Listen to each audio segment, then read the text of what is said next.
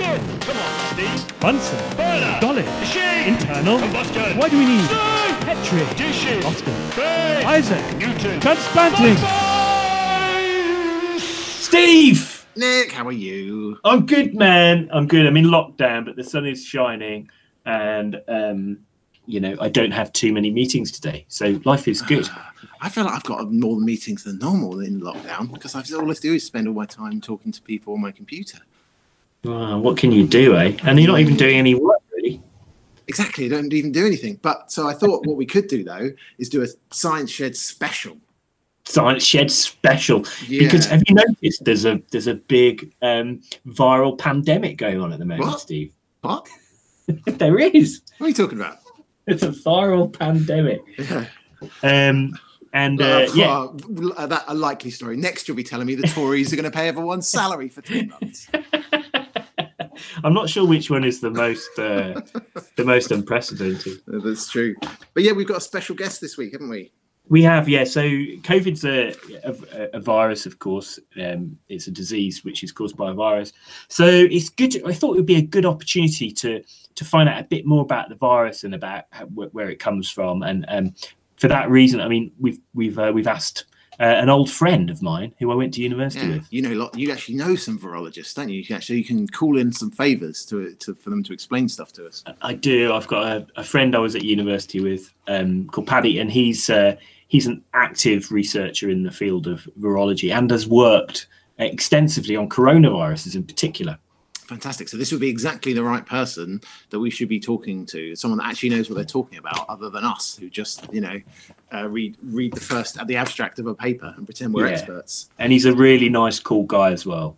Okay, well, I'm excited. So this this podcast that everyone's about to listen to was recorded um, on the first of May. Uh, when we spoke to Paddy, um, uh, he was very kind to kind of explain some of the background of, of just not just coronavirus, but vir- viruses in general, um, and how virologists kind of think about viruses and where they come from and how they evolve. Isn't that right? Absolutely. So he was able to explain his own personal sort of insights on on the field as well and how it's developed over the past years. Yeah, really and how you know virology it's always an important discipline but it's it's pro- maybe perhaps a little bit under resourced previously and now obviously because of covid we really desperately need people like paddy to be doing research to try and develop the diagnostics and the understanding which will eventually lead to to cures and vaccines. So so yeah so, So we hope let's get on with enjoys it. Let's get on with it.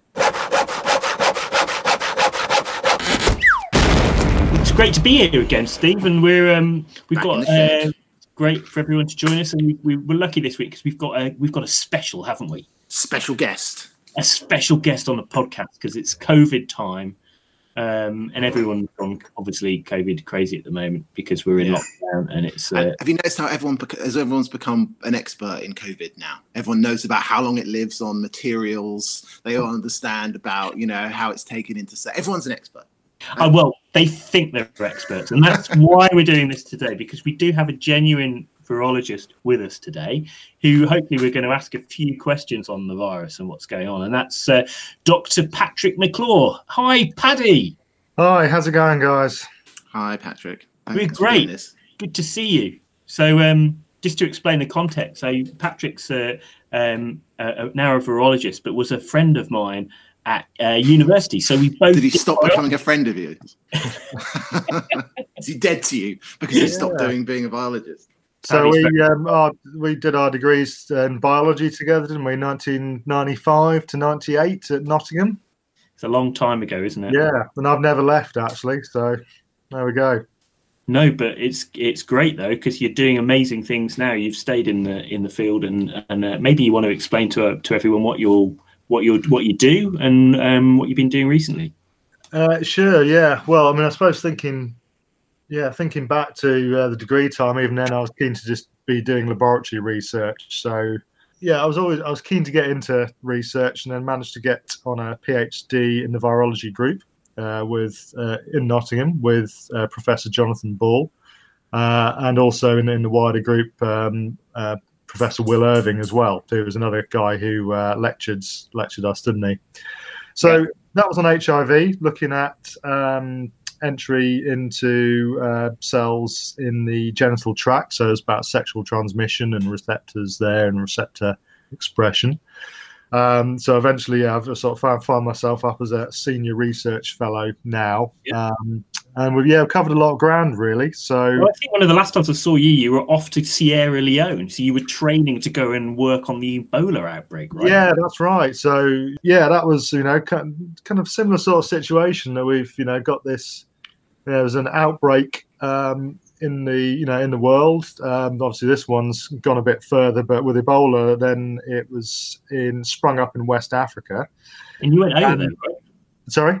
You went over there. I did, yeah. So after the week long training, they prepared to go over, and then yeah, so we went over there for five weeks. And so the idea with that is that in West Africa, particularly Sierra Leone uh, and other countries, you know, the the diagnostic capacity and the healthcare systems are pretty dire.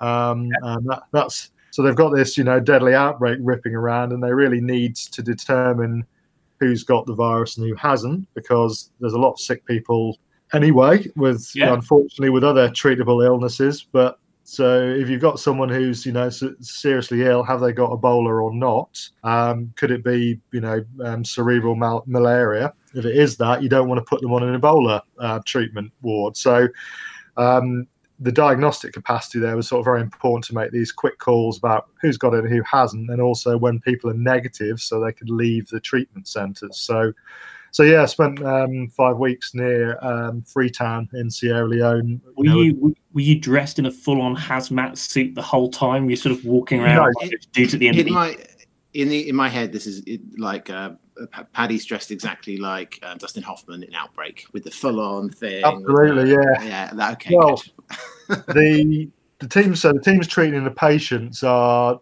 not far off that. They've certainly got you know yeah complete body um, uh, coverage. They've got the you know ha- some sort of hazmat sort of full on protection on the head. You know thick gloves and wellies and everything's bleached and sort of burnt after you've you know been just just giving normal medical care to patients and that's an incredibly tough job. The way we do it so we weren't we are only like 20 yards away uh, um, there's a little walkway down which i sort of thought was a bit like a you know cricket wicket or something. It's about that sort of distance from the hot zone as it were. And the samples come down there and then they were basically triple contained and then you even opened the bags in buckets of bleach. And then of course you had to wear a visor to even to open them, but that was more about not splashing quite concentrated bleach in your face. and then every but with a diagnostic lab, everything then is taken into those sealed glove boxes. Um, I can and picture these things like it's like a chamber where you've got like a pair of marigolds kind of inside out. You stick your hands in the pretty marigold. exactly that. Yeah, yeah. They um, used to work on HIV in a cabinet like that, and if you didn't tie the gloves up, they'd sort of shoot in and knock all your work over because they'd just be sucked in with these massive gauntlet gloves. You just want to absolutely reduce any risk of that, you know, getting out of that cabinet. So everything's being sort of soaked and wiped in bleach. You've actually got you got gloves on the outside. You then put your hands into those marigold style gloves, and then you hmm. put another pair of gloves on that you've passed in. You had to pass everything in through a pass box on the side. There's a Yeah. little box. You put all the stuff you need, and you have to work out what you need, including your samples. Seal it up, then open another one on the inside and bring everyone in. Then seal the box up, and anything going out has to be completely wiped down, then left in the box for ten minutes while that's all of Mm. bleach is, is sitting on it. So Sounds, It's it sounds exactly, like, sounds exactly like the way my wife likes to run the kitchen in my head. well, yeah, it, you can keep it nice and clean. Um, and then, especially when then you know it's, it's got Ebola in it as well, and Yeah. uh, you sort of you just have to do everything very very slowly, Yeah. and have everything very ordered and try not to be too cluttered. So I think we've established that you're clearly kind of you know an expert in uh, in virology in general, but I'm a chemist, so I don't know anything about this. So you're going to have to treat treat me like a total idiot here. So so let's start right the back at the start. So so what is a virus? Well, uh, yeah, what is a virus? So it's um, I think you'd call it an intracellular obligate parasite. So it's something that needs a living cell to to survive. So you, you can't, you know, it can survive outside the body, but it can't replicate. Okay, or it can uh-huh. you know, survive outside cells, but it can't replicate outside cells. Okay, so, so so so what should we be visualizing? What's the anatomy of a virus? What does it look like? How big is it? You know, these kind of basic questions. Well, I think that yeah, that's the. I mean, that's one of the interesting things is that they're all completely different. So I suppose, and, and a lot of them derive their names from what they look like. So the coronavirus is is called coronavirus because it's it's out. It's like a ball shape essentially, but its outer um, its outer sort of um, spike proteins. So these are the bits it uses to enter cells. Are quite quite big. Um, so when you look at it under electron microscope, it looks like a crown. So there we are. We've then come up with a, a name for it, corona virus. Mm-hmm. So it looks like it's got a crown. Whereas if you so think, can, of, we just, can we can we categorically rule out the fact that it's got anything to do with Mexican beer? Then that's out of the window. I think we can. Yeah, we can, we can put that conspiracy theory. All right. I put, a, okay.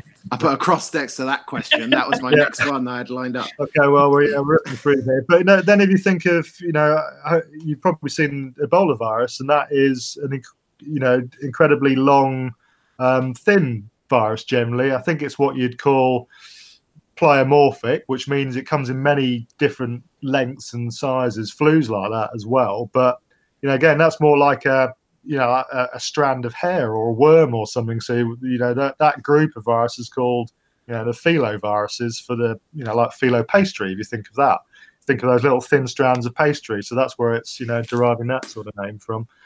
And so how, how big are viruses in general? So I think you know most people have got some idea of you know how and how big are they relative to bacteria and then also to our cells yeah yeah well i mean I'd, off the top of my head um, you know the, the relatives i mean they're a lot smaller than cells so they've got to live in the cell so you can't be yeah. too, too big there so smaller than bacterial cells you do get some giant viruses right. which are they've got you know and i think their their genomes are getting close to the size of bacteria actually you might almost get a whole million bases of um, genetic material, whereas you, the coronavirus has got quite a big genome. It's got 30,000 letters in its genetic code. The actual size of the virus, though, um, you're talking on a uh, nanomolar scale generally. So, I mean, a lot of viruses around, um, you know, that kind of 50 to um, 100 nanomolar. Uh, so, no, nanometer. Nano, yeah, nanometer. Yeah, sorry. okay gone to concentrations. No, no, no, it's fine. Um, so okay, so so the so the coronavirus then um, named after the crown. That makes sense to me. So mm-hmm. where did they where did they come from? Uh, they came from animals, isn't that right? Well, yeah, that's it. And that, you know, this is a you know, well another fascinating thing to me. I mean that, and and it's but it's it's often a surprise to people is that if it, if something's living, it's got a virus basically. So um, you know, if that's a bat in a cave in China, in China, it's got stuff full of viruses. Uh, maybe that's you know a, a Brummie living down, uh, down. Hang on a minute. Hang on a minute. that's also stuff full of viruses. So you're or, saying in my body at the moment, I've got loads of viruses crawling around inside my body? Uh, well, I don't know about crawling, but yeah, I mean, we'll we'll all. You know, there's a few that kind of. Um, are, there, are there some species of animal that are just much more because of their genetics, much more susceptible to to viruses than others, um, or are they all about yeah. the same? Um, well, there's been a suggestion certainly, and there, there's a lot of evidence that perhaps uh, bats are more able to um, tolerate um, viruses and a diversity of viruses because they're quite unusual in that they, you know, it's a flying, they're a flying mammal, and I think their body temperature goes up a huge amount uh, when, relatively speaking, when they fly, and that, you know, people sort of contrast that to like a fever state in humans, and they're perhaps ad- adapted to that. And of course, they also a lot of them live in huge colonies, so I think some of those things perhaps, uh, you know, helpful for well to to perhaps generate the sort of you know diversity of virus viruses and and potential for spillover into humans. But everything's got them you know the work we've done are just on kind of british and european wildlife really. They're minding their own business uh, but they still have their own viruses. Uh, they will live in a lot smaller groups and you know I couldn't tell you too much about the ecology of a shrew. And the other thing, of course, is, you know, we don't know too much about the you know, if we find a virus in an animal, what what is it? What does it do? You know, is it is it causing illness or is it just kind of just happily kind of being replicating in small amounts, and that'll do for it as well. You know, if uh, if So a shrew, yeah, with the, with the so the idea so a perfect virus then would be something that's kind of replicating in the background of of a, of a Brummie living in the south of England without him knowing anything about it. He's just Yeah. going about his day and he's he's packed full of virus um, that has So- no side yeah. effects. That would be the ultimate. That was I that's think what. so. And, and then it would be able to then spread to other people because that's what it's it's all about. It's just um, yeah, just about it's something yeah, quite like about. Terminator about it, isn't it? It just replicates and divides. What it and goes on forever. and I Just think that that's been the problem with you know with this virus particularly. If you contrast that to some of the other um, you know coronaviruses like SARS, um, the original you know SARS original, as some people like to call it in the in the field, um, or, or Ebola as well. I mean those are. So if you think of those viruses and the disease they cause, it's sort of so serious, Hmm. it, it's easily spotted.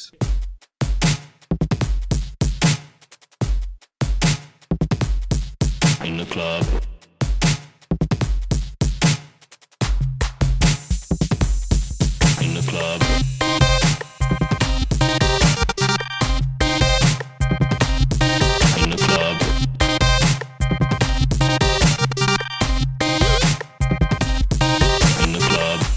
And the other part is this bit, and that's the bit that makes it glow blue.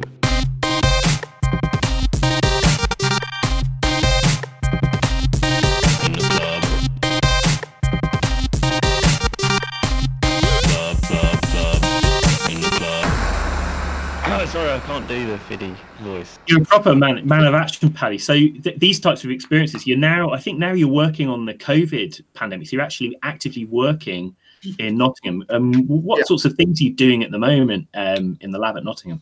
Yeah. Okay. In, in lab at Nottingham, well, you know, we what we tried to do is just, but in this situation, build on what we, you know, what I normally do, which and I work quite closely with the NHS diagnostic labs. Anyway, so we've always been kind of, you know, well, we're always neighbours, and then we try to collaborate together as we do work on, you know, human infections. So, what I've been doing for the last few years really is um, is sort of working on surplus diagnostic material. Um, so in a diagnostic lab, they're just you know they're processing all these samples, they're doing a fantastic job diagnosing everything, um, and then they have all this leftover material, and after a while, it all goes in the bin. So I've yeah sort of become somewhat of like a, a molecular bin man in recent years. When they're ready to uh, ready to get rid of this stuff, then I, I will I'll archive it now. You know what? What is that? Take a patient swab, you destroy all the cells, you get the genetic material out. That's maybe virus if it's there, and all the you know the, the leftover uh, human um, material.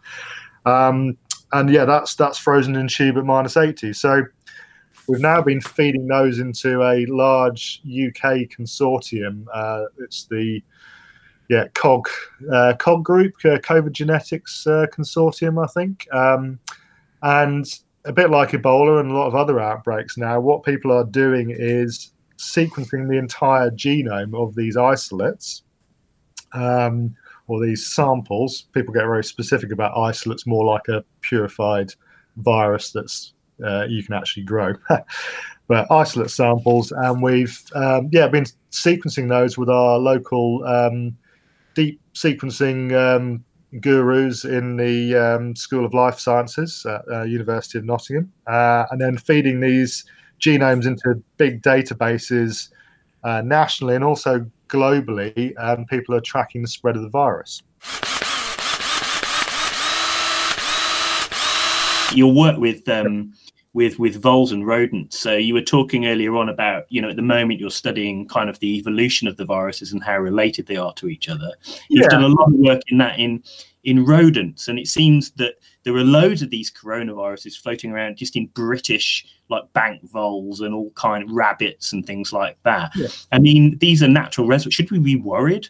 About these coronaviruses, which are which are living in our rodent populations, like if my cat catches one, Yeah, well, okay, yeah, quite, yeah, a lot of interesting, uh, yeah, points there. I mean, um, well, so it goes back to what, yeah, sorry, what we're talking about. Uh, digressed is that you know the viruses are everywhere, aren't they? So yeah, any animal is going to have its its own own virus, um, or many own viruses. So it'll have its own coronavirus. It'll have its own, um, you know, variety of other viruses. Um, but yeah, so the way, well, we don't know what the what you call the zoonotic potential of these viruses is. So zoonoses is, you know, transmission of an animal virus to um, a human. This is like uh, the big thing. This is the thing. this is it. But you also get then, of course, epizoonoses. So that is one animal to another perhaps preceding uh, like a spillover to a human. So this is like from one animal crossing the species barrier between animals. Yeah, yeah. So I think that you know that was heavily implicated in the original SARS, and there may well be a case for that in the current one, but we just don't know. Whereby you know we originally think we think the original SARS was um, in bats, and it was likely it was transmitted to perhaps um, you know another animal that was being um, you know sold for meat at the market because you know people do eat bats but i mean i think the, the, the little tiny horseshoe bats that these a lot of these coronaviruses are in um, are, are not eaten but they you know they can, can transmit to another animal. What about ozzy osbourne Yeah, yeah, he had to have rabies shots after he uh, bit the hair off that bat, didn't he? So, yeah.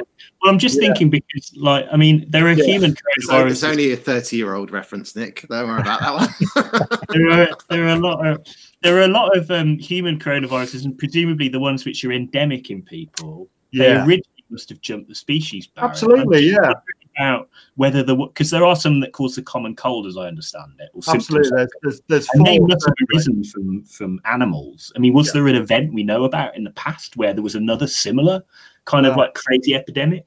Um, uh, well, not that we know about, but that's the, that's the thing. You know, the, the sort of work that I'm doing at the moment. So yeah, you'll we'll look at you know British wildlife. People in China will look at Chinese wildlife. You get all these sequences, and then you'll compare them. And this sort of relates to it's very very similar to what we're doing with the current COVID outbreak, genome sequencing. So you get as much genetic information as possible, and then you put all those things together in kind of a family tree of the coronaviruses.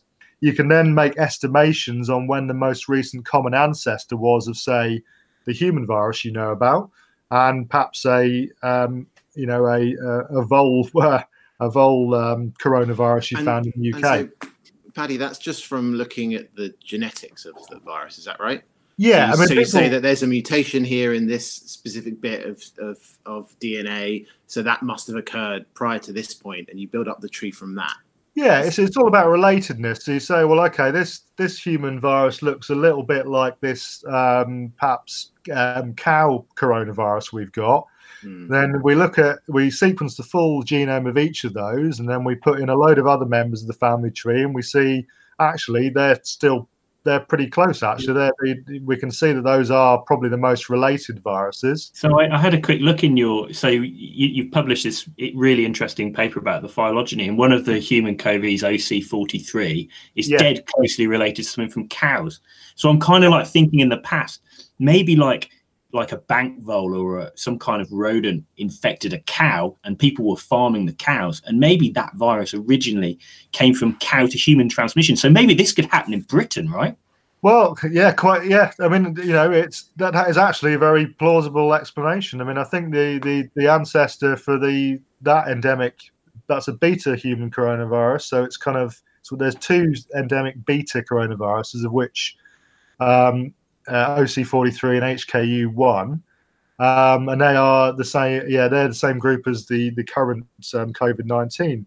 Now, you know, one of those we only found because people started um, looking a little bit harder in um, people with respiratory illness, but were negative for all the usual viruses. So actually, HKU1 is one of the endemic, and that's for Hong Kong University. Um, so they discovered it in someone, I think a 70 year old um, chap with uh, severe respiratory illness, but he, he was negative for everything else. So they used actually, it's the same primers that we, we then used their bit primers, their little bits of um, DNA to go fishing in samples. Um, they designed these primers and went fishing in this patient and found a new um, you know, found a, a novel coronavirus. Turns out then it was you know that was all over the world. So there was one we just completely overlooked because it, it wasn't that serious. We then used essentially their same fishing kit in our British wildlife, and then lo and behold, turns out they've got some coronaviruses as well. I think it's really interesting because normally when you talk about genetics and things on the population level, it's all probabilistic, right? You say on average this increases your propensity for this, but with viruses, there was an event that Nick's talking about where a mouse bit a ra- bit bit a cow or whatever. There was a single event. Yeah, I, I know, but, but sure, but when when zoonosis happens or epizoonosis happens, there is that, that that one event, right? There is that one time. yeah. Sometimes there's multiple ones. I mean, with things Ah, like um, you know, uh, but yeah, I suppose seeding it in a yeah, seeding it in a population. I mean, you'd be able to trace all. Uh, so that's the endemic uh, human coronavirus OC43. All the current circulating ones, yeah, would have a common ancestor. So they yeah, they would have all um, ar- arisen from that single um, spillover event. And of course, you know what? I suppose you know the thing is, yeah, it's maybe not a mouse. You know, it's a bit zombie thriller, a mouse biting a cow. I think a, a more plausible, um, you know, explanation perhaps is just you know the you know you'd have wildlife just you know um, crapping over grass and cows are eating it. A lot of these things and these animals are just seem to be in the enteric in the guts, so it'll be ingested, it'll start replicating. You know, the the cow in the field then. Well, how does it transmit to another cow? It doesn't start biting the other cow, so it Right. So I prefer the zombie rodent.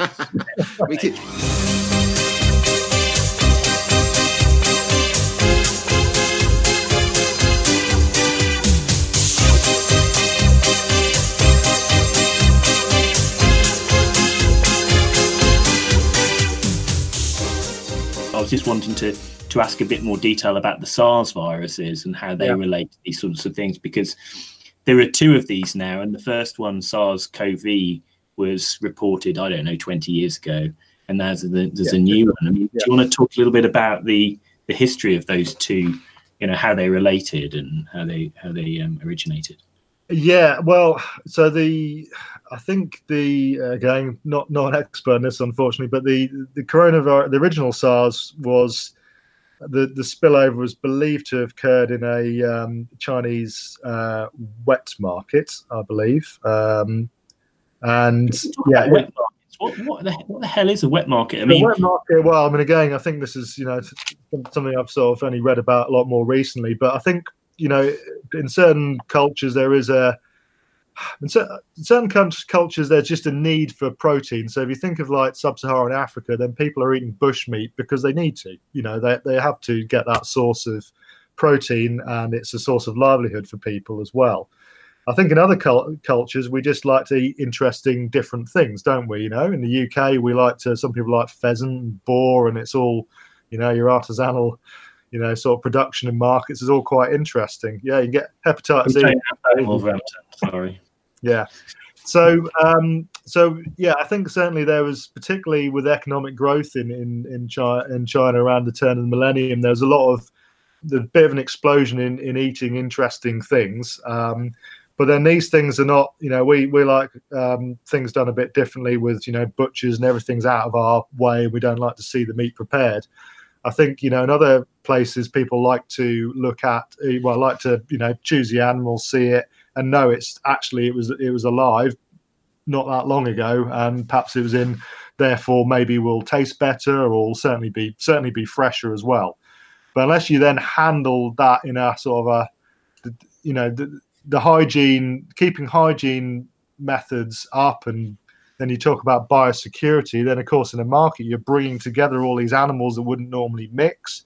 You maybe got people out hunting them in the wild you know maybe someone rounds up a load of animals and then keeps them in cages in a bat cave for a while and then brings them to market. Um, you know we've we've certainly had spillover for um, but it doesn't always have to be exotic animals as well. I mean i think there's been cases of um, very yeah, deadly paramyxo virus uh, things like nipah um, virus in in malaysia and bangladesh where and that's kind of uh, is is you know kind of touched on in the film Contagion and so on, whereby you've perhaps got again, unfortunately, bats is a bit of a suspect, but being you know in, in contact more with what we'd consider our, Yeah, our- and I'm thinking of swine flu, for instance. I mean, it's a different sort of Yeah. virus, but it's intensive farming practices and Exactly, yeah. So on the one hand, you know, yeah, I think there is questions to be asked of these sort of wildlife wet markets. I suppose wet just being, you know, kind of live and you know, uh, and so on. But then also, you know, our intensive farming practices as well are again, you, you're then encroaching into wildlife habitat. So that's another way where you are. You, you, you're starting to, you know, mix more with with wild, uh, you know, wild animals, or you know, I think there's certainly if you look at South America, there's you know people are clearing um, if where fields being cleared for agriculture, and there's a lot you know grain and things around. There's a lot of quite Yeah. uh, serious han- um, uh, arena viruses and hantaviruses uh, in. Um, um, in in those sort of rodents, that then will kind of you know uh, appear in those sort of scenarios as well. That's fascinating. So SARS-CoV-1, the first SARS, Yeah. I understand that came from a civet, some kind of like cat-like. Yeah, that's what they. Yeah, How was that discovered? How did people, um, you know, find I like, about the, I like the way Nick he's thinking that there's like a kind of Sherlock Holmes for animals somewhere in the NHS, just f- figuring out whether it's a ferret or an eagle. That's Well, yeah.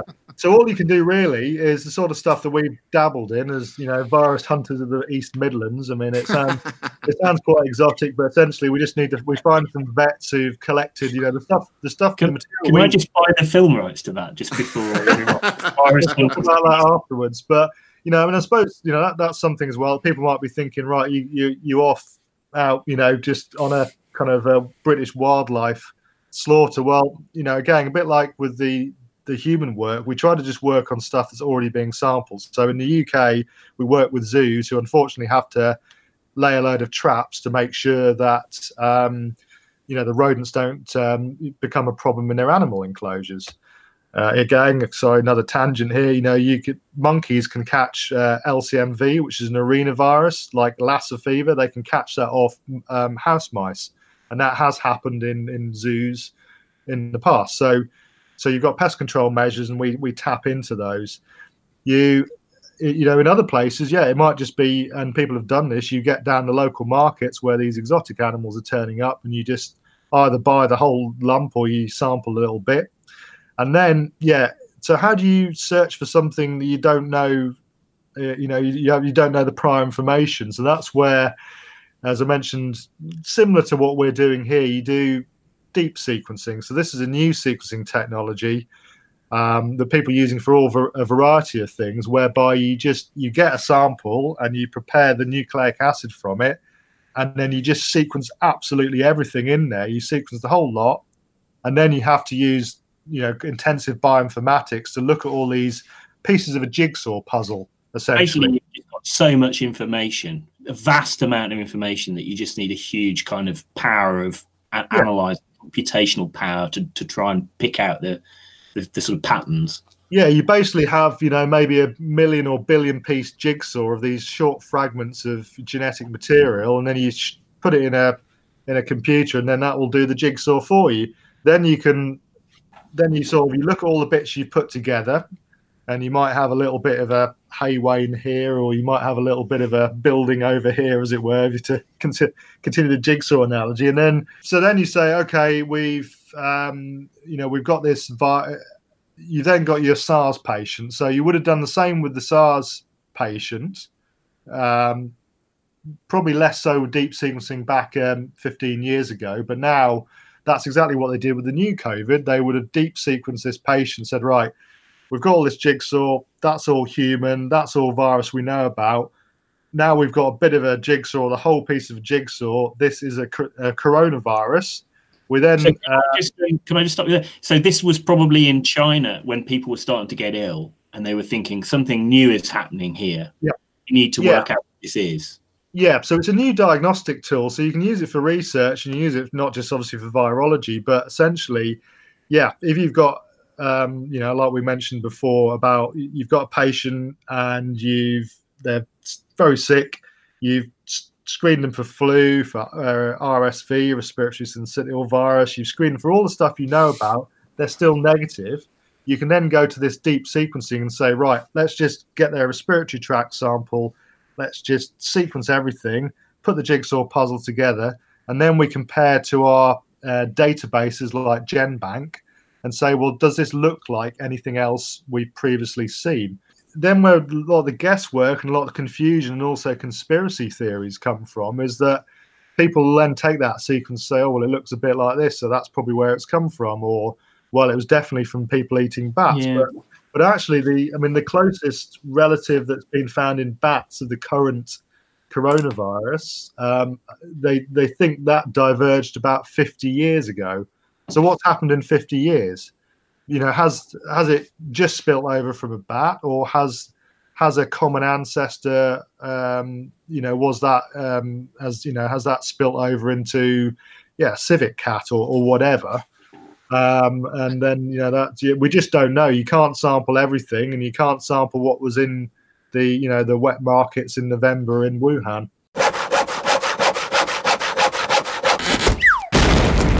So I understand um, the people that the initial discoveries of SARS-1 and SARS-CoV you've done some work with. So um, this is Christian yeah. Christian Drosten in in the in the in Germany.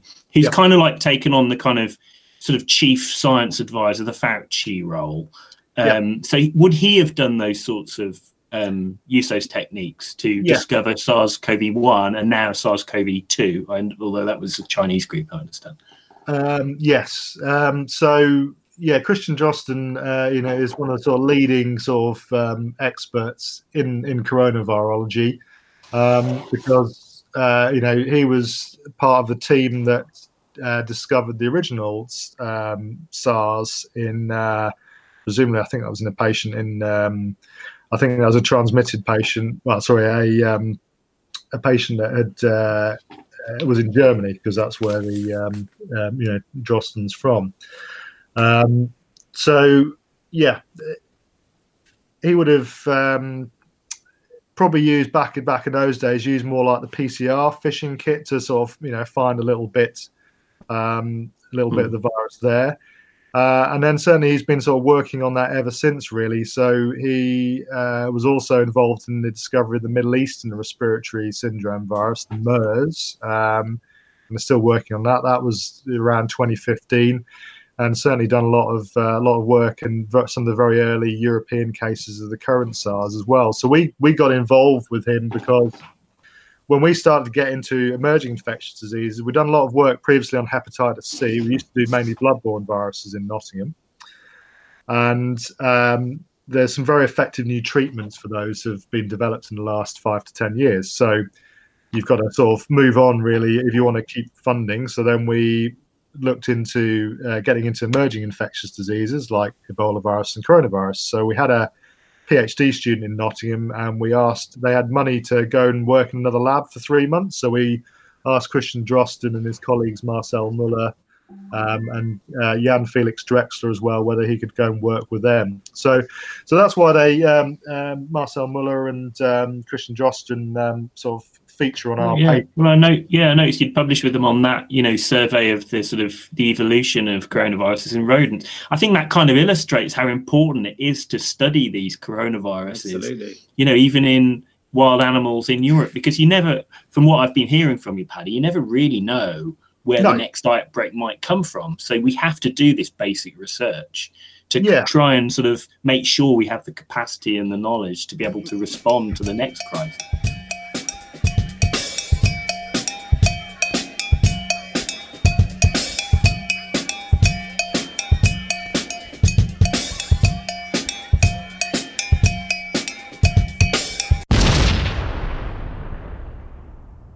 So how, how do you kind of approach trying to treat the disease once there is an outbreak? You, you, know, is it is do you look at what's been you know what's been successful in treating similar viruses before? Is that the place to start, or do you start from scratch? How does that work?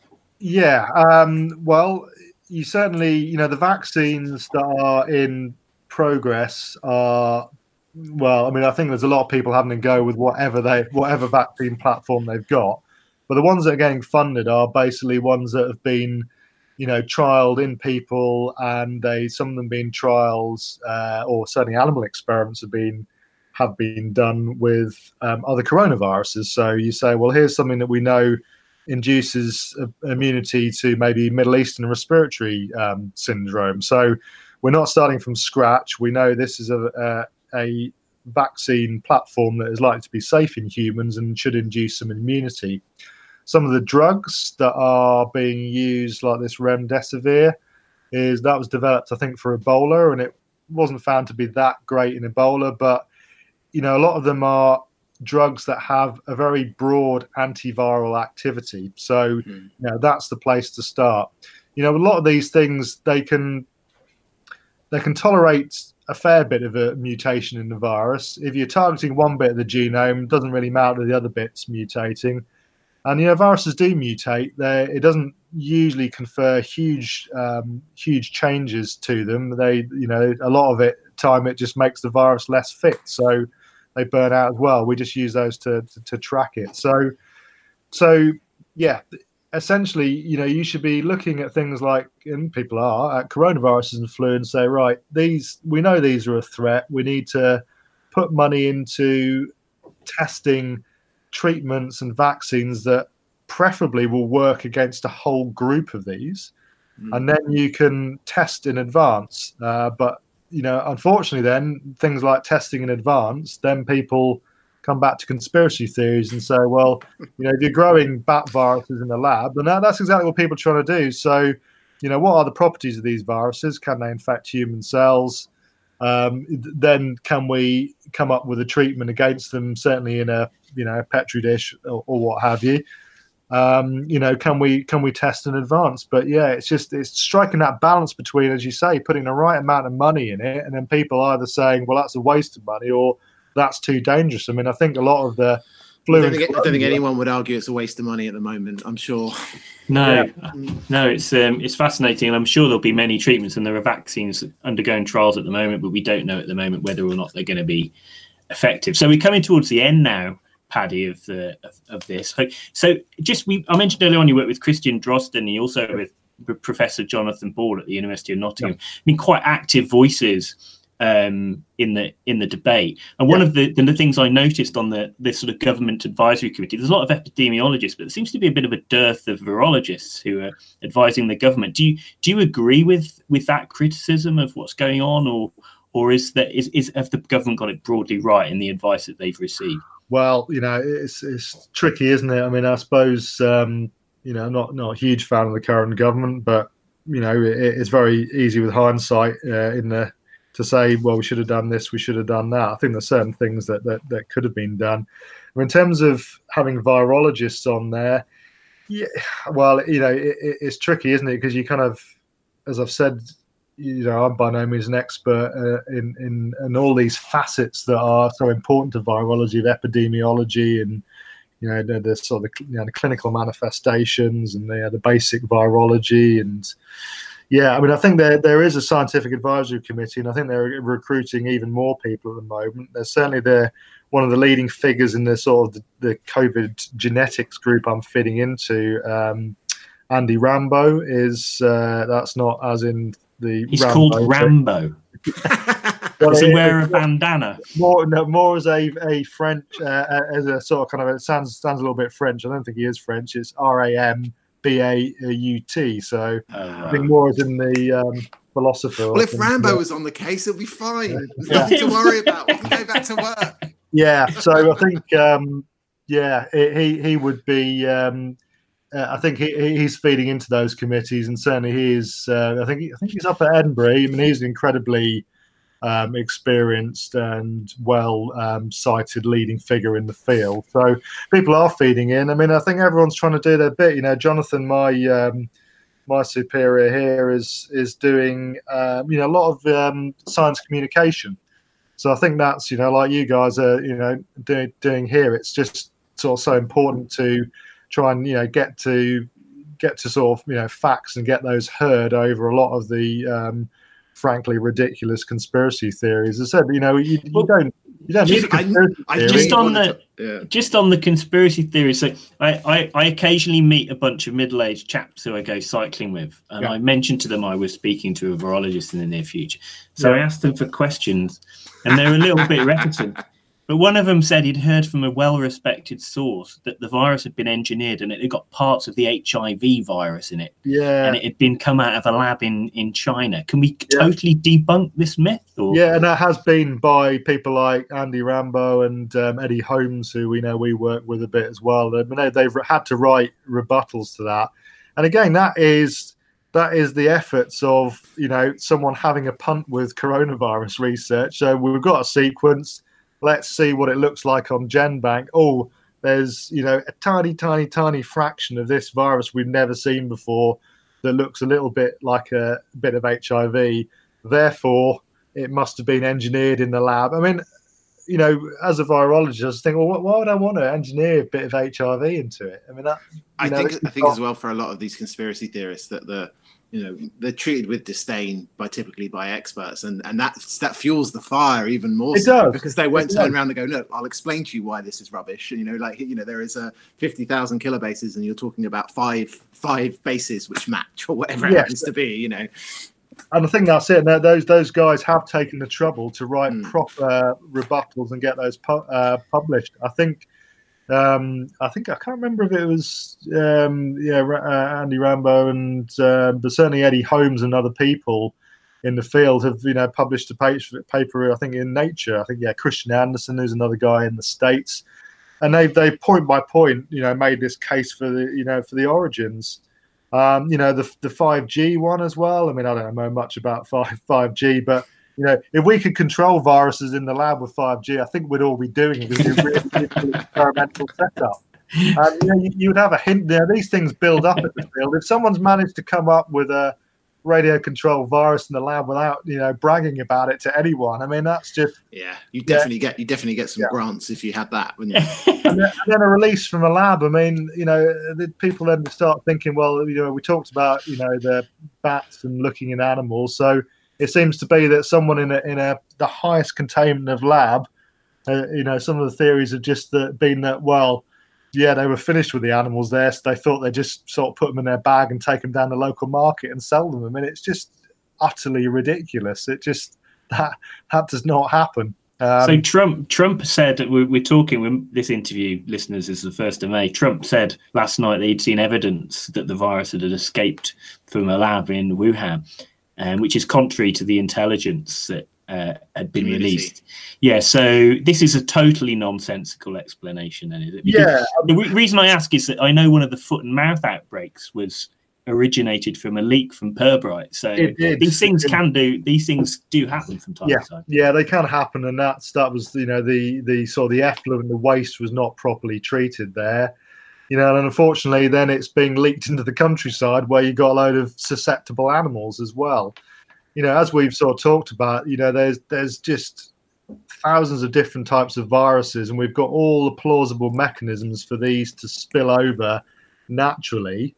It's just uh, you know, people will draw conclusions that, well, because there's a lab in that city, um, you know, that that's where it must have must have come from. But um, you know, it, it'd be very, very unlikely to, um, you know, the, the the people in Wuhan would not have already published that that virus sequence anyway. So we'd, you know, to have one fresh that they knew was going to, you know, be a of pandemic potential. Yeah, it's yeah, perfect. It's fairly preposterous. Okay, well, I think that's a really fascinating overview of Yes, the virus, you. its effects. So some of the virology. It's really been excellent to to see you, Paddy, and to chat with you. And I hope all of our listeners enjoyed the chinwag. And you know, after after this podcast, if you've got any any questions, um, you can find us all on Twitter. Um, I'm at the Evans Lab, I'm at Steve the Chemist. and Paddy. Uh, I'm at postdoc Pat. Great. oh, that is a great Twitter handle. That is a great Twitter handle. So please do interact with us, and if you want to, you know, if you've got any follow-up questions, then you'd be very welcome. So yeah, it's been a Right. sincere pleasure having you on on the Science Shed today, Thanks very Paddy. much. We appreciate Yeah, it. and good luck with everything you're doing. You know, wish you the very best with um, all of the research. We look forward to some more exciting results soon.